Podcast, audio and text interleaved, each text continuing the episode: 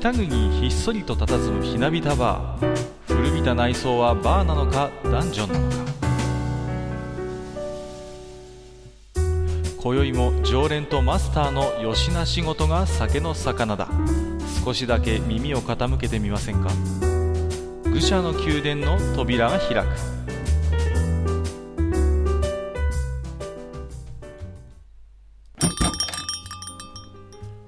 いやマスター、今日もよろしくお願いします。はい、いらっしゃい。今日もよろしくです。いや早速なんですけど、はいはい、私の友達にですね、魚屋やってるやつがいるんですよ。魚屋さん、そうそう、はい、いわゆるね、町の魚屋なんですけどね、ねじれ鉢巻きしてるような。いやいや、でも本当にリアルにそんな感じですよ。はいはいはい。で1個下なんですけどね、結構この辺りではね有名なお魚屋さんで、うん、なんていうんですかね、いわゆる目利きで腕利きでね、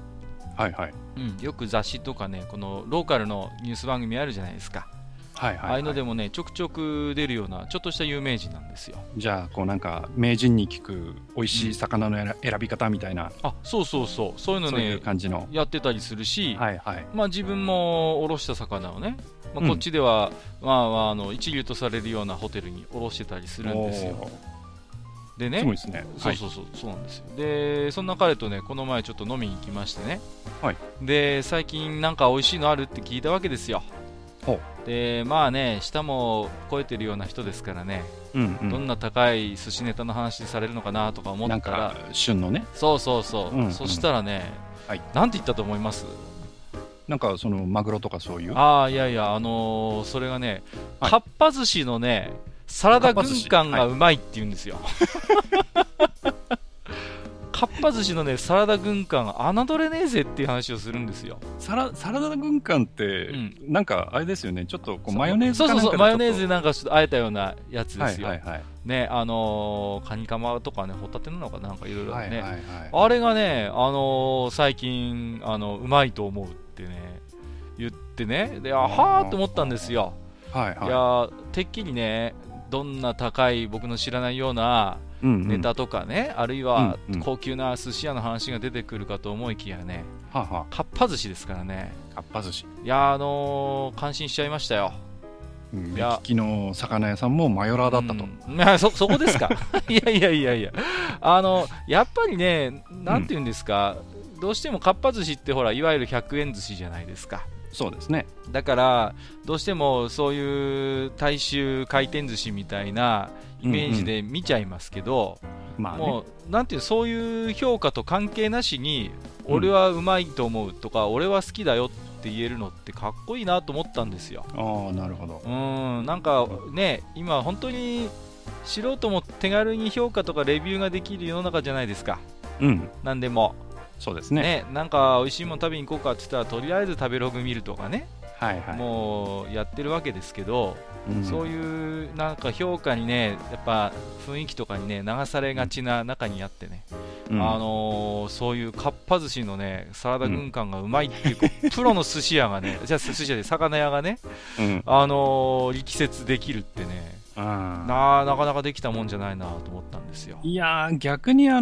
んて言うんでしょうね、その中途半端にね、うん、そのなんかかじったような人の方が、うん、なんかこうじゃなきゃダメとか、あそこのは安っぽくて許せないとかね、うん、なんか逆に中途半端な人ほどそういうことを言っちゃって、うん、なんかこう本物というか本当にこうちゃんとやってる人っていうのは、それはそれこれはこれっていう切り分けがちゃんとできるんじゃないかなって気はしますけどね、うんうん、まあ、いわゆるハンカツって言われる人とやっぱり本当のプロっていうね、うんうん、そうね、うん、ある種のやっぱり余裕があるんでしょうね、そういう意味で。まあそうだと思いますね、うん、やっぱり自分の腕にも自信はあるし、うん、自分の舌にも自信があるから、もう値段の高い低いとか、うん、そういうのとはもう切り離して、いいな、美味しいなと思ったものはそうだって言えるっていうことですかね、うんうん、そうですね、うん、いや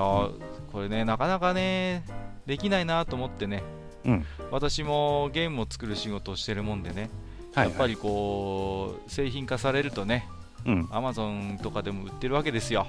まあ売ってますね。まあね、レビューを見るとね、もう、うん、罵詈雑言のね正直まあ仕事とはいえでガチでへこむこともあるんですけどね、はいはいはい、いやそうやって翻って自分のことを考えた時にね、そういうレビューで心乱される、簡単に心乱されることを考えるとね、うん、やっぱりね、そういうまあ1個下の後輩ですけどね、こうありたいなと、うんうん、思った次第でございます。なるほど、はい、まあ目標があるというのはいいことじゃないですか。まあね、近くにお手本がいるっていうのはまあね、うん、それはやっぱりありがたいことですよ、うん、そうですね、うん、まあ、うん、ちなみにそいつめちゃくちゃ女たらしなんですけどね、あ、そっちの方はだらしないっていう。なるほど、すいません、ね、まあね、天は二物を与えずいやいやそうかもしれませんけどね、うん、まあ今日はそんなね枕の話をしちゃいましたけれども、はいはいはい、はい、じゃあ、本日もよろしくお願いいたします。はい、こちらこそ。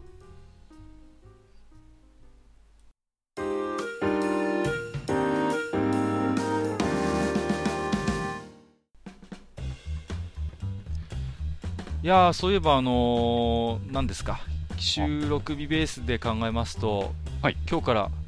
ローソンで何かのキャンペーンをやってるということで、ああ、ちょうどあれですね、ローソンと、うん、艦隊コレクションの、はいはいはいはい、まあ、コラボというか、ね、なんか始まりましたね。ね、ツイッターで見ていますと、はい、私のフォロワーさんも何人かね、うん、一生懸命なんかやってるなと思ってね。そうですね、はい、クリアファイルとか、うんうんうん、こっちだとあんま関係ないんですけど IC カードステッカーですか。ああ、ありますね、うん、はいはい、あとは、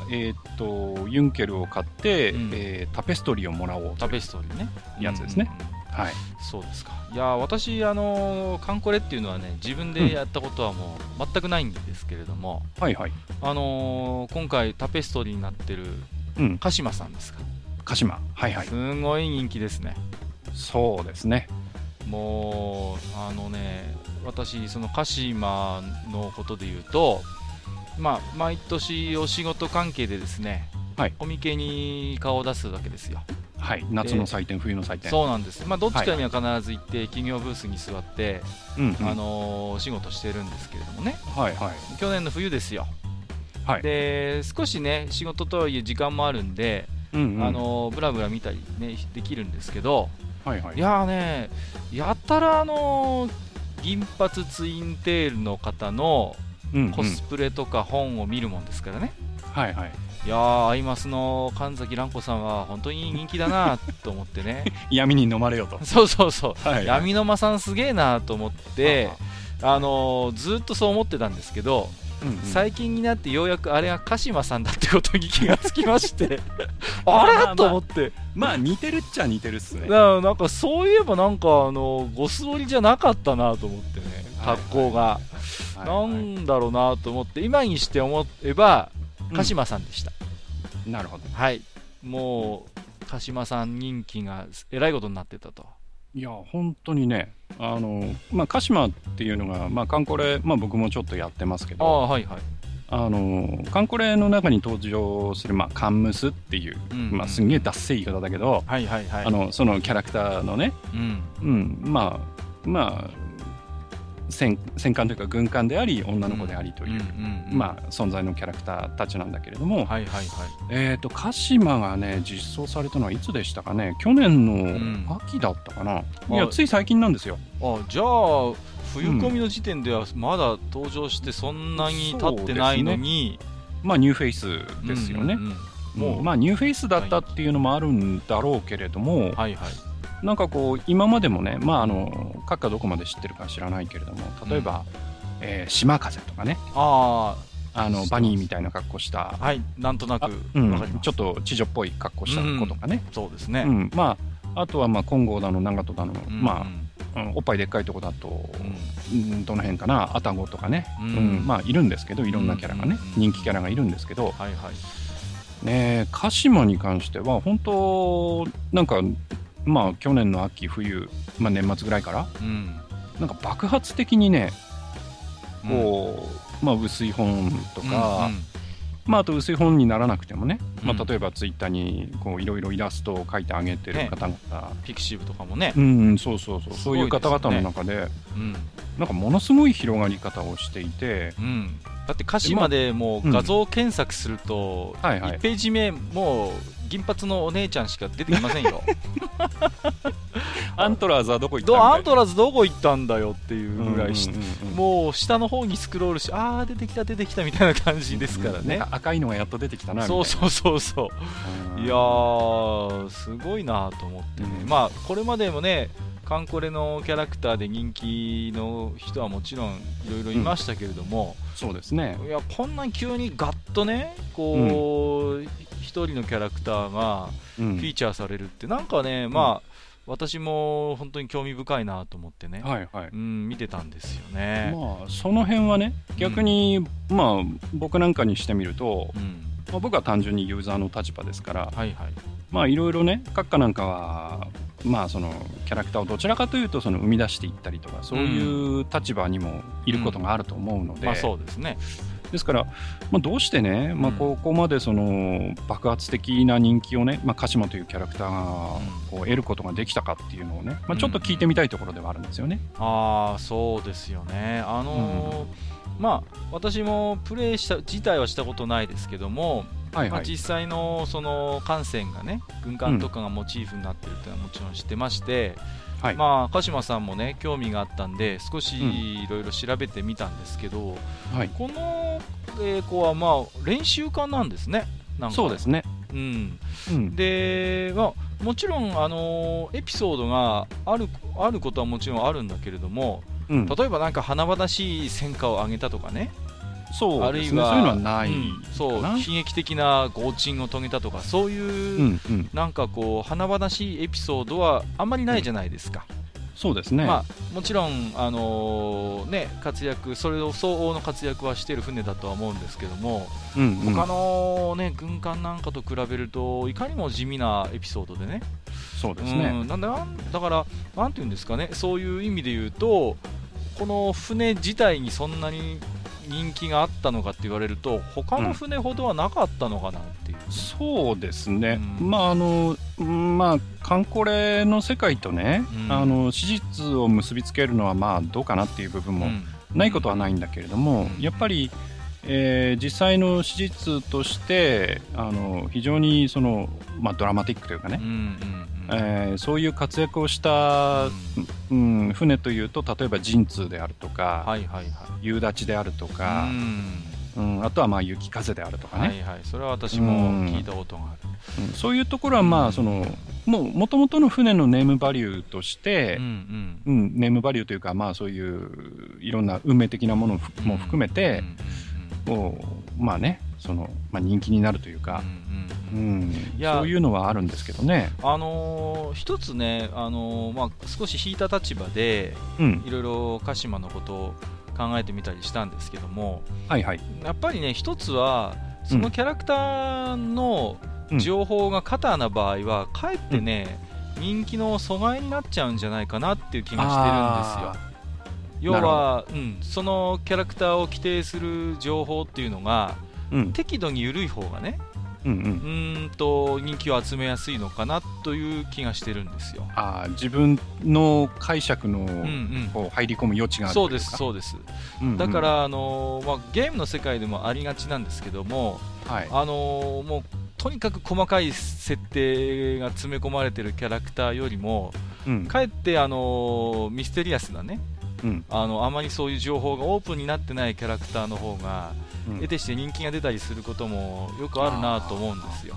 なるほどね、経験上、うんうん、で今回のこの鹿島の盛り上がりも一つはねそういう、まあ、練習感という、まあ、好きな人にはちょっと申し訳ないんですけどもある種地味な羊ゆえにね、うん、そうだね、いろんなそのキャラ付けがこう、うん、可能なのかなという、もともと銀髪ツインテールという可愛いビジュアルっていうのはもちろんありますけども、うんうん、そこにある種のそのまだまだそこに詰め込める要素があるっていうか、うんうんうん、そういう隙がいっぱいあるっていうのは、うんうん、これはやっぱり人気が出る一つの要因なのかなと個人的には思うんですよね。なるほど、うん、どうですかそのあたりは。私カンコレはちょっとやってない立場なんで実際にそのあたりはどう思います？うんうん、そうですね、まあ、確かにその、例えば武君で鳴らした感でもないですし、うんうん、まあ、そういう面でその例えば鬼のなんとかとかそういう別にね、うん、あの地獄のなんとかとかそういう、うん、その2つ名がついてるわけでもないし、でまああとはまあね、そういうふうにまあいろいろ自分なりの、まあ、解釈というか妄想なりというのが入り込む余地があるというのと、うんうん、まああとやっぱりビジュアルがね、うんうん、やっぱりこう記号的にかなりこうまあ、そっち系の、まあ、自分も含めてね、はいはい、そっち系の人たちにはかなりティンとくるものがあるのかなっていうのはありますけどね、うんまあ、さっきも言ったけどその銀髪ツインテールもそうだし、うん、こう非常にそのグラマラスなスタイルもしてらっしゃることだしあとはあの制服もね、うん、なかなかあのほらあの海外なんかでもあるじゃないですかあの女性に軍服着せてなんかそのグラビア撮ってみたいな、ね、そういう、うんあのうんそういうのもあるしあとは設定としてその練習感っていうね、うんうん、おじさんと一緒に練習しようか、うん、だいぶ気持ち悪い感じになってます、どちらかというとその薄い本的なネタになりやすいというかね、うん、そうですね、うんまあ、そういう面もあるのかなという気がしますけれどもね、うん、まあいろんなあの性格のカムスがいるわけで、はいはい、その中でもまあ鹿島さんっていうのはちょっと私がいろいろね調べてみた感じでは、うん、いわゆるあの提督ラブ勢っていうんですか、はいはい、割と提督さんに好意的な反応を、うん、示している子なのかなと思ったんですけどそうですね結構あの普通にその、ね、セリフなんかも提督さん、うん、提督さんって感じだし懐いてくる感じなんでしょ、うんうん、そうですね、うん、あの中にはさ結構、ね、ツンツンしたり突き放した感じのあいますいますいるんでしょそういう中でやっぱり、うん、クソ提督とか言ってくる人いますからねまあでも逆にねあの、うん、そういう性癖のある方にはたまらないみたいなんですけどなるほど、うん、まあこの子はどちらかというとこう懐いてくる感じのそうですね、まあそのあたりも、うん、とっつきやすさというか、まあうんうん、ある種ねツンツンしてる子っていうのはこっちからこうアプローチをかけていかないとねうんうんまあ、そのなんていうのかな私はどうしても女の子と仲良くなるゲームを作ってたりするんで、はいはい、そこのギャップとかそこの過程をねこうにこだわるんだけれども、うんうん、ある種その人気が出るのにはねやっぱ時間がかかるんですよ、うんうん、そういう設定の女の子って、はいはいまあ、もちろんある種最初からねうん、そういうタイプの子が好きだっていう層も一定数いますけれども、うんうん、そういうツンツンしてる女の子が爆発的に人気になるっていうのは、うん、まあ時間がかかるんですよねなるほど、うん、そういう子がギャップでだんだん出れてくるとか仲良くなって、はいはい、もう最初の時とはもう考えられないような感じになるっていう、うん、そこまで行って初めてこうね、うんうん、一般化するっていうんですかね人気がねっていうのはあるんですけども、まあ、この子に関して言うと多分最初から割とデレデレした感じに懐いてる感じ、うん、だから、まあ、優しい感じはありますね優しい練習家ではやっぱあれですかこう教え導くみたいなそういう感じもあるんですか？そうですね。実は練習官ってもう一人というか、うんうん、もう一席というか、はいはい、先に実装されてる子がいまして、うんまあ、その子は香取っていうんですけど、はいはい、ただその香取の方はですね、まあ、どちらかというとその見た目的にも少し年齢的には上なのかなっていう感じもあるし、うん、セリフなんかでもね、うん、もうちょっと指導が必要ですねみたいなちょっとこうなんか短いムチみたいなのあるじゃんありますね、うん、ああいうの持ってなんかピシピシやってそうなメガネもかけてるしプリズンスクールみたいだな、うん、なんかそういう感じの子がまずその練習官として実装されて、うんうんうん、その後が鹿島だったのでそこのギャップはもうじゃあ、うん、もうそもそもあるわけだそうですねまあ、そこでの振り返しみたいなのはあるかもしれないですね、うんうんうん、なるほどね今度またどんな厳しいお姉様が来るかと思ったら、うん、意外や意外ちょっと可愛いそう、うん、子だったと優しい子だったよと、うんうん、だからこそある種コミケにも間に合ったってところはあるかもしれないですよねそうですね人気が出るまでじわじわかかるタイプだと、うん、そのウェーブに冬コミがうまく乗っからなかったかもしれない、うんうん、だけど割とすぐロケットスタートで人気が出たようですから、うんうん、まあ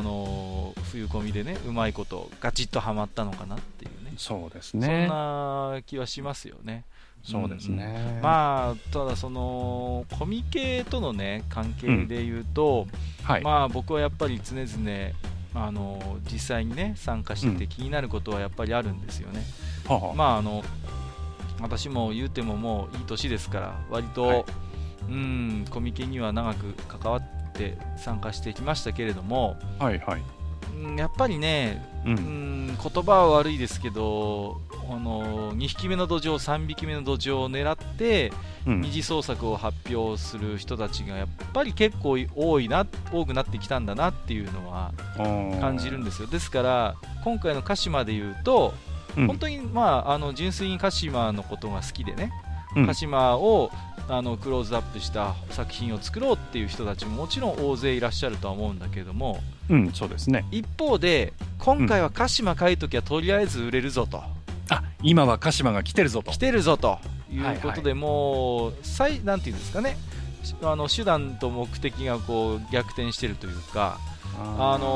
今だったら鹿島書けば儲かるぞと、人気が出るぞと、はいはい、その結果としてね、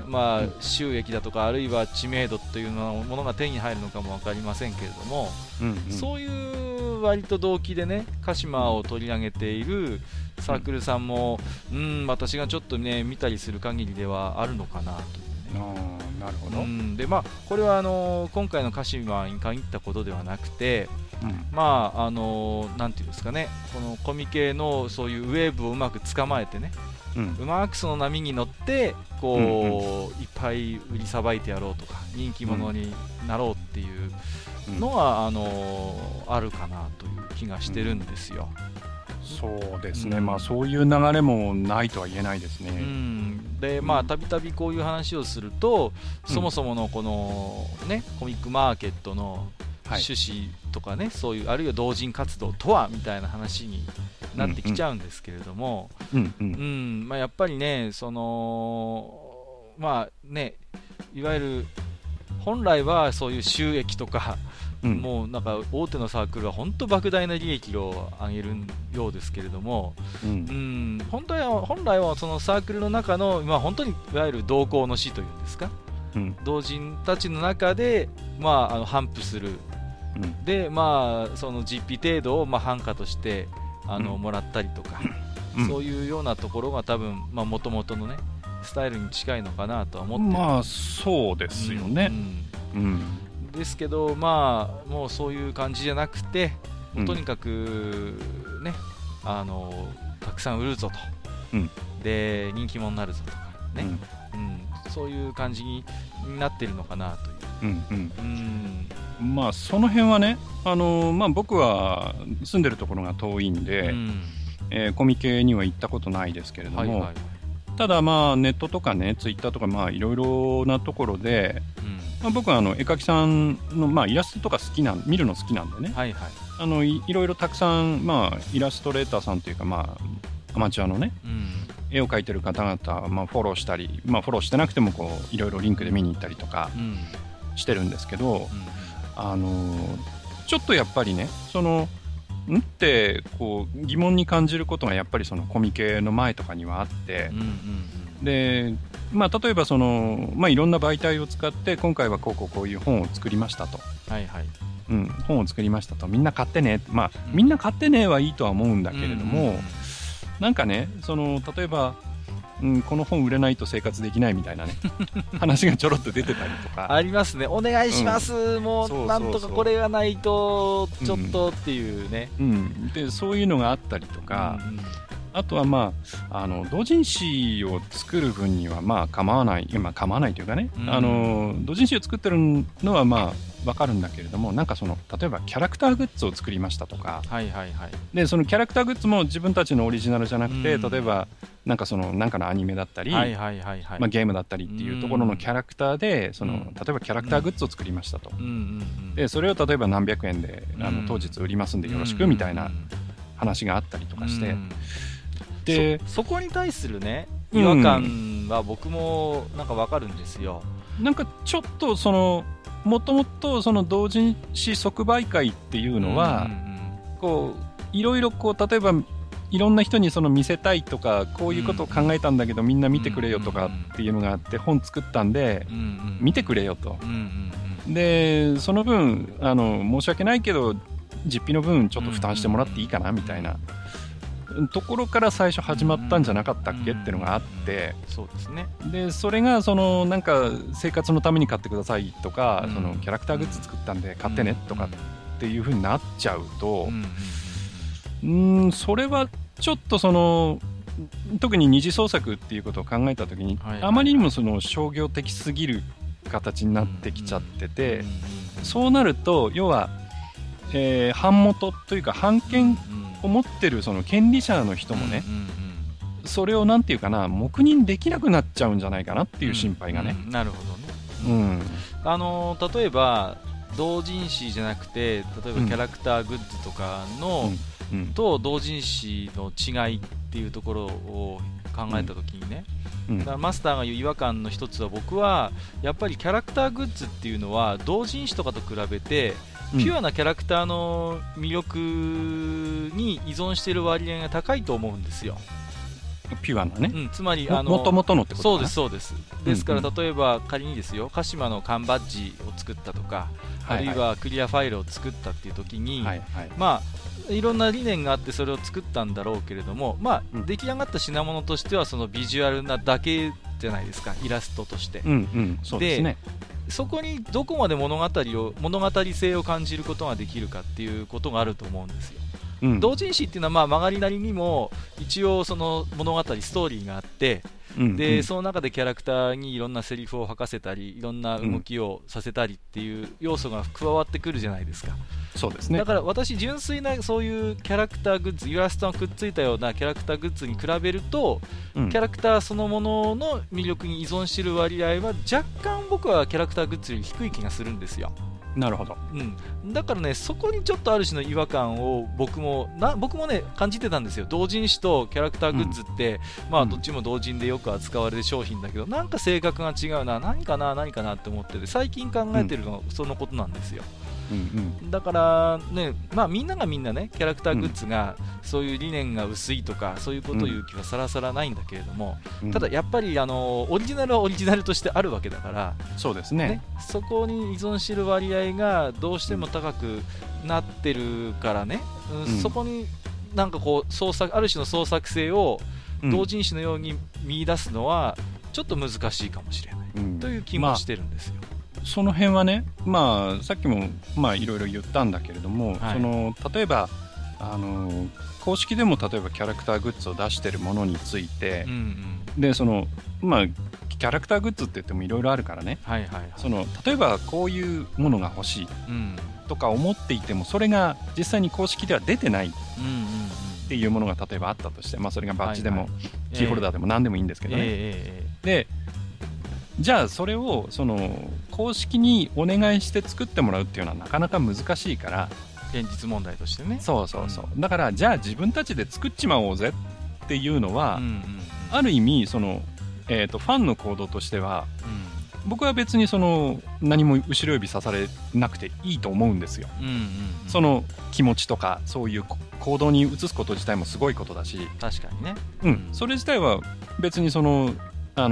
まあ権利者さんもちょっと多めに見てよっていう気持ちはあるんですよ、うんうん、はいはいはい、ただそれをなんかじゃあ、うん、こういうものを作って欲しい人の中で、まあ、負担し合って作って持とうかって言ってるのと、うん、これ例えばね、うん、これ売れそうだから、うん、例えばたくさん作って、うん、コミケに出して、うん、でまあ、そうやってそうそう言わないと思うけど例えば利益を上げようぜみたいな風になってきちゃうと、それはどうなんだろうっていうところがね、こう自分の中でも作ってもいいじゃんっていう気持ちもあるし、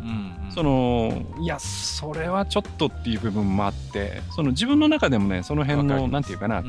感情というか、うんうんうん、そういうものが整理しきれない部分は確かにあるんだけれども、もやっとしますよね。もやっとするんですよ、うんうん、確かにそうですよね。だからまあ、うん、よくねこういう話をすると、そもそもコミケとはっていう話もよくタイムラインに出てきたりね、そうですね、しますけど、まあ、うん、もちろんね そもそも論も大事なんだけども、ただやっぱりコミックマーケットの性格自体もねやっぱ変わっていくこと自体はやっぱやむを得ないところもあると思うんですよ。まあそうですね、うん、例えばオリンピックに伴う会場移設問題っていうのはありますけど、うん、実際に準備会さんは今もう行政とも実際の話し合いをしているわけですよね。はいはい、で中にはねやっぱりいや、そんなコミケの運営がね行政側とそんな話をするなんてとんでもないみたいな、割とこういうねアニメゲーム系のイベントって、まあ、昔を知ってる人は割とこうリベラルな感じの人も多いですからね、はいはい、ちょっと左系で、ね、そうなんですよ、はいはいはい、けしからんなんていう人もいるんだけど、うん、ただもうこれだけの規模になったらもう、うん維持していくために行政と話を詰めること自体はね、私はもうやらなきゃいけないことだと思うし、うん、必要ですよね、うん、それはな、コミケの当初の理念云々とやっぱ切り離して考えないといけないのかなって思ったりもするんですよね。いや実際にそのいつまでもね、うん、なんかそのなんていうかな、その道端に咲いたそのなんか変な花とかそういうことじゃなくて、やっぱりそれを、うんまあ、地域の人とか周りの人にやっぱ認めさせて、こういう花も咲いていいんだみたいなものをやっぱりしっかりさせていかなきゃならない部分もあるんで、そうですね、まあ、そういう面でその準備会さんとかがきちんとその、まあなんていうかな、後ろ指刺されないようにその理論武装をきちんとしてきっちり準備をするっていうことはすごく大事だし、うん、そうですね、それをちゃんとやってくれてるっていうことに対してはやはり、うんまあ、参加者含め、まあ、僕らみたいに例えば、うん、後でその通販で、ねうん、薄い本を買ったりする立場の人間もそれはやっぱり感謝をしなきゃいけない。そうですよね。私もまあさっきから同人とはって言ってますけど、私は普段企業ブースに座ってますからね、うん、じゃあ今まで喋ってた商業主義的な話は何なんだっていう話になっちゃうんだけれども、うんうん、まあでもやっぱりね、僕らもそうやって仕事としてこうコミケに関わらせてもらってますから、やっぱりねその当初の理念とかある種その行政と独立したい自治がっていう話も分かるんだけれども、もう今もうとてもそういうことをね理念として喋ってるような状況ではないっていうのも事実ですけど、ね、あとはまあさっきの、オープニングの魚屋さんの話じゃないですけど、やっぱりね、そうは鹿島なコミケですけど、そうは言ってもね、はい、俺は好きだよっていう世界もちゃんと生き残ってるんですよね、うん、あれがね、うん、すごいそういうキラッと光る、ね、花を、ね、見つけられる楽しさはありますよ。なんか風の噂で聞いた話には何か閣下のご親族は何かかなりその一本道にそのずっと薄い本をされてるという話。いや私の妹はねはい、ずっと同人作家活動やってますけど、はいはいまあ、未だにじゃあ言いますけどね、いまだに侍トルーバー書いてますからね、はい、素晴らしい素晴らしいな、その一本気なもう浮気してないんじゃないかな。侍トルーパーオンリーのサークルに入ってて、うんうん、でもうずっとサムライトルーパーの本書いてます。いやそれもまた素晴らしいというか、いやもう本当にいや尊敬しますよ、我が妹ながらね。でねいろいろ話も聞くんですけど、もうね、うん、買う人数もほとんど動かないんですって、数字としてブレがないっていうのまさにもう同人じゃないですか。そうで、ね、すごいですよ、うん、去年吸った部数の 95% ハケだって言うんですよ、うん、すごいな、ものすごいぶどまり率ですよ、うんうんね、大手のねそれこそ人気があってね、そうその後でどんどん委託も出しますっていうところだったら、うん、完売っていうのもあるかもしれないけど、うんうん、そう、ね、奇跡的なねぶどまり率でここ数年は重版もかけたことがないって言うんですよ。へえ、いやものすごい効率的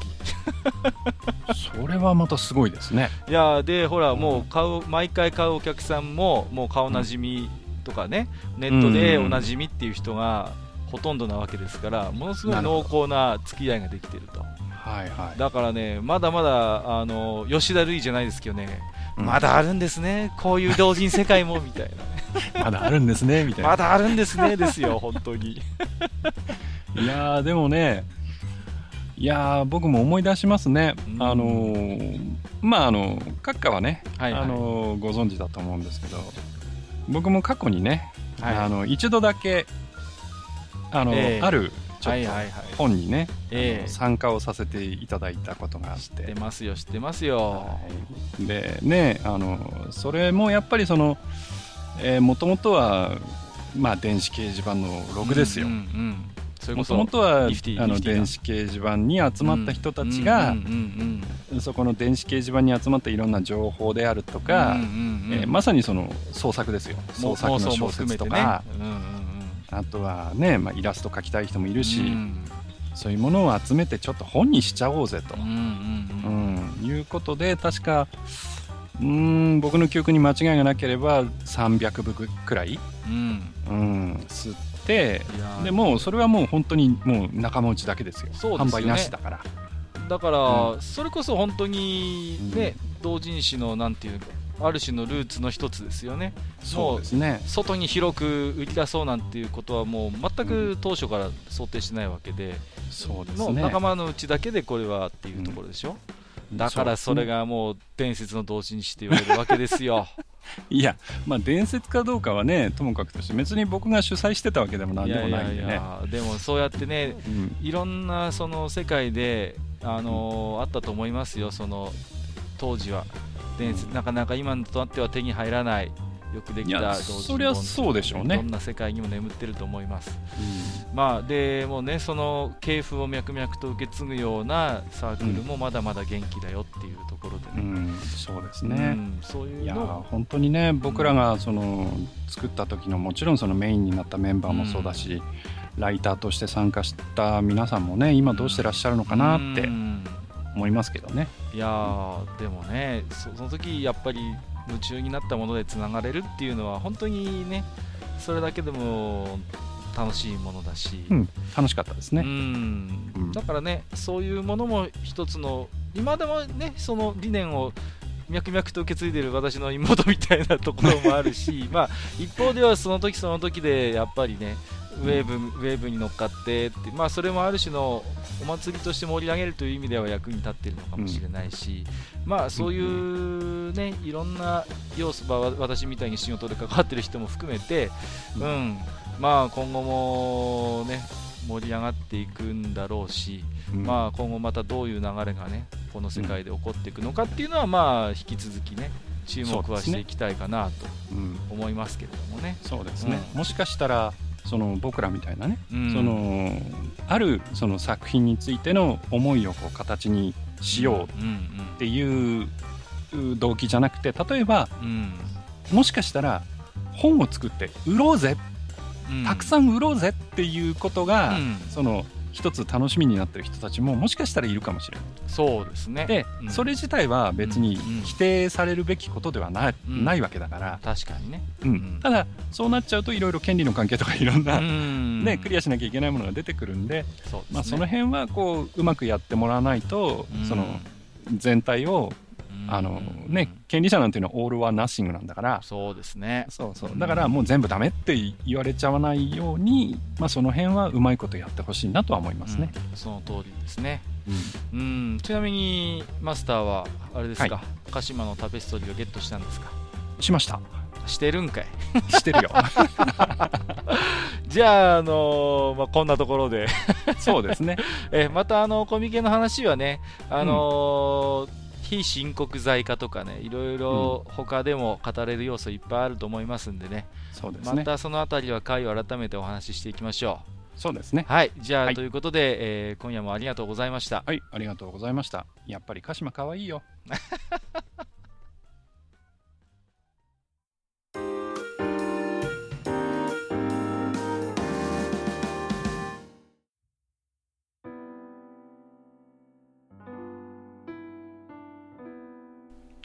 はい、というわけでですね、実は、我々2人でやってる自転車操業のね、トークラジオにもついにお便りをいただいたということで、やりました。はい、ありがとうございますありがとうございます。いやー、はい、もう誰も聞いてないんじゃないかと思ってそうですよね、はい、とても不安な日々を過ごしておりましたが、とりあえず、お二人には聞かれてるということがね分かりましたんで、ありがたいですね。そうですね、ありがたいですね。Twitter でお一つと、あとGmail の方にいただきましたんで、はいはい、じ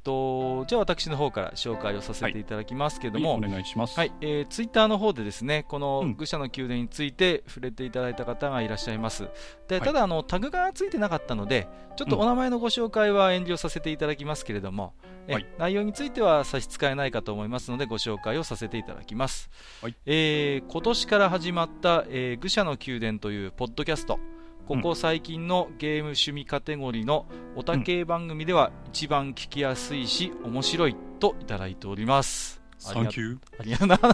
んでそのちょっと気取った感じになってるんですか。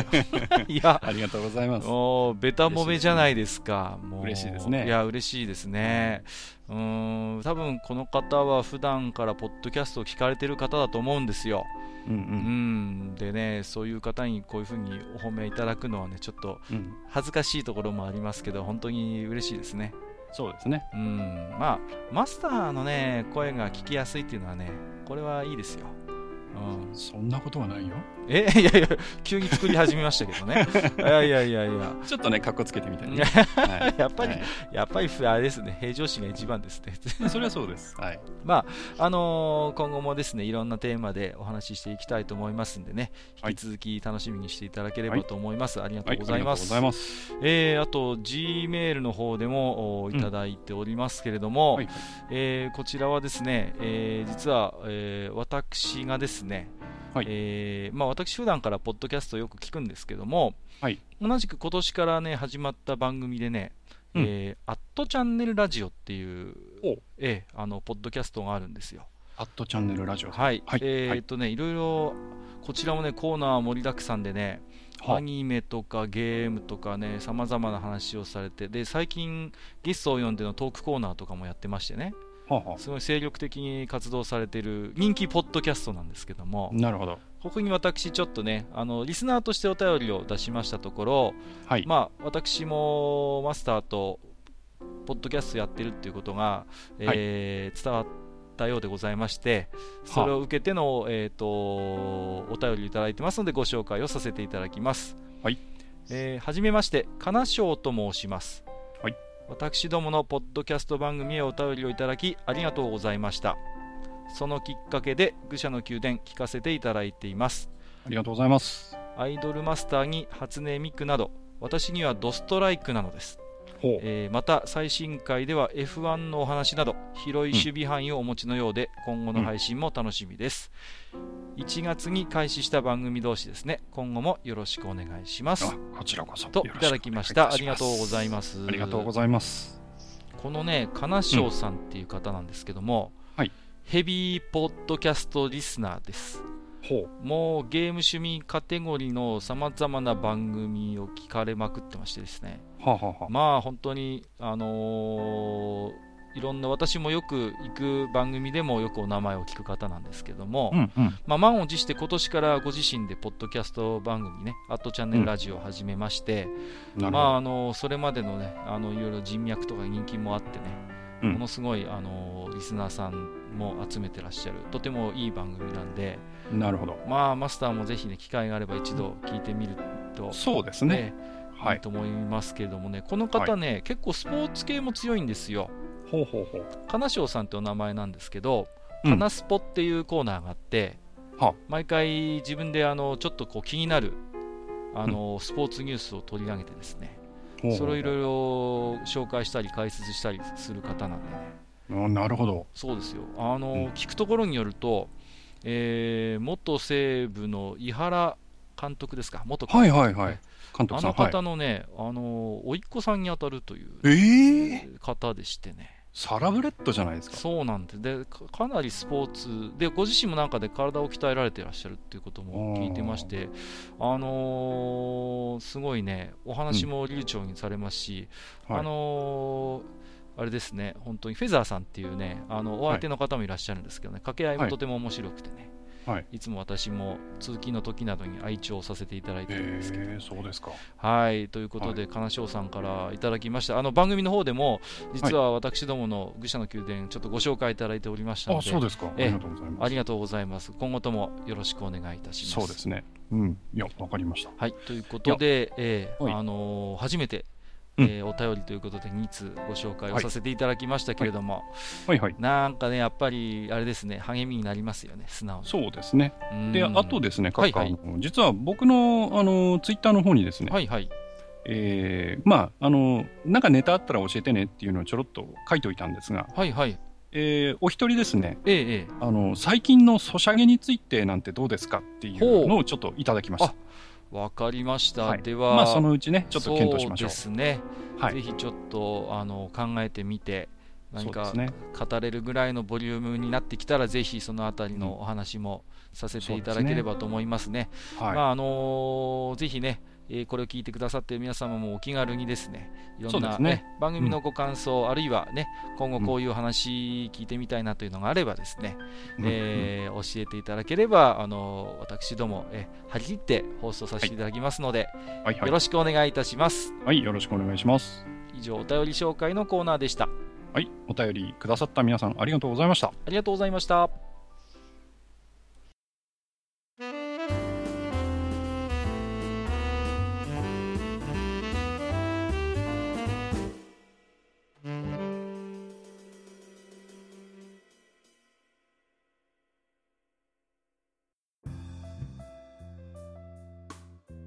はい、というわけで、本日の愚者の宮殿もこの辺で、看板でございます。はい、ありがとうございます。はい、ありがとうございます。いや、そうですね、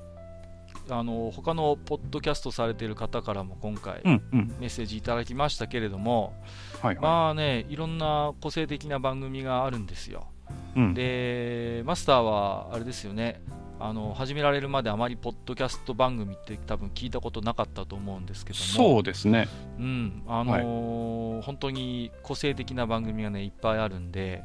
あれですよ、いくつかねこう、お気に入りを見つけると本当にその番組のね更新が楽しみになったりしますんで。なるほど。はいです、はい、ぜひぜひね、何かいい番組見つけたら私にも教えてくださいよ。わかりました。はい、割とねやっぱりラジオですから、はい、聞き流しながらね、作業もできますしね、私自炊というか料理やるんですけどね、はいはい、料理中はBluetooth の、ヘッドホン耳の片耳にかけるやつ、はいはい、あれを使ってでiTunes の、ポッドキャスト飛ばして聞きながら料理とかしてます。ずいぶんハイカラなことやってますねなんかね、いや、もともとラジオが好きだったんで、受験勉強とかしてる時もずっとラジオ手放せませんでしたし、なるほど、もうなんかね、習慣になってるんですよね、そうやって何か聞きながらっていうのが。なるほどなるほど、だからね、もう手放せないというか、そうですね。で片耳だけだから、まあね、なんかこう話しかけられた時も反応もできますしね。そうですね、両耳塞がってるとちょっとあれですけど、その辺はねYouTube ともまた違って、やっぱ手軽さというかね。そうですね、そういうところはありますね。で、まあ、私も初回放送でお話ししましたけど、はい、まあ、7、8年前ポッドキャストやっててで、戻ってきたんですよね、で、まあ、その話をしたら、まあ、ごくごく個人的な付き合いのある人になんでポッドキャストに帰ってきたのっていうことを聞かれたんでね、まあ、なんでかなって私なりにいろいろその時にも考えたんですけども、はい、なんかね、こう距離感っていうんですかね、すごい近いんですよ、リスナーさんとこの、配信する側のね、はいはい、まあ、私どもまだまだひよっこでそんなお便りとかいただくような立場じゃないですけども、それでもやっぱりねこう聞いてくださる方が身近に思ってくれる、まあ、自分自身が他のポッドキャスト聞いててすごいパーソナリティの方に親近感を覚えることが多いんで。なるほど、だからそういうなんていうのかな、濃いんだけどこう心地よい距離感を保てるっていうね、それがすごい、懐かしくなってね、それでまたやろうかなって思い始めて、多分それが一番のきっかけかなという気はしてるんですよね。まあマスターももともとほらおっしゃってましたけどラジオとかは聞かれる方ですから。そうですね、うん、多分、うん、僕が今言ったようなポッドキャストの魅力はね、うんうん、多分感じていただけるんじゃないかなと思いますけれどもね、うん、まあ僕もね暇を見てちょっと、はいはい、今まであまりそのこう職種を伸ばしていない範囲だったんでね、ええ、まあちょっとね聞いてみようかなとは思ってますけど、ぜひぜひもう、うん、面白いですよ。もうなんていうんですか、公式のラジオっていうか、まあ、いわゆるラジオ局がやってるラジオもそうですけど、うん、なかなかテレビで言えないことがラジオでは言えちゃったりすることがあるように、ああなるほど、うん、やっぱりね YouTube とかニコニコ動画で言いにくいことをねバンバン喋ってる面白ポキャソナリティの方がねいらっしゃいますので、なるほどなるほど、ぜひ発掘していただければと思いますんで、うん、わかりました。はい、ということで、今回で第6回目ですか。そうですね、なんとなく、うん、できてきたかなとできてきたかなってあれですけど、うんうんうん、形になり始めたかなという印象は持ってますけどもね。そうですね、はい、あとはまあどこまでこう、うん、まあ、さっきもねお便りいただきましたけど、どこまでいろいろ広い話をできるかなっていうところですな。そうですね、まあ、はい、私たちも普段からアンテナ張って、あるいは少しね、うん、勉強もしたりして少しでもリスナーさんのね、うんうん、期待に応えられる放送をしていければいいなと思っております。そうですね、はい、ということで、今日はじゃあそろそろ看板ということなので、お別れの時間ですね、はい、ここまで、お相手させていただきましたのは、私ことカッカと、私ことハニワでございました。ご視聴いただきましてありがとうございました、はい、ありがとうございました。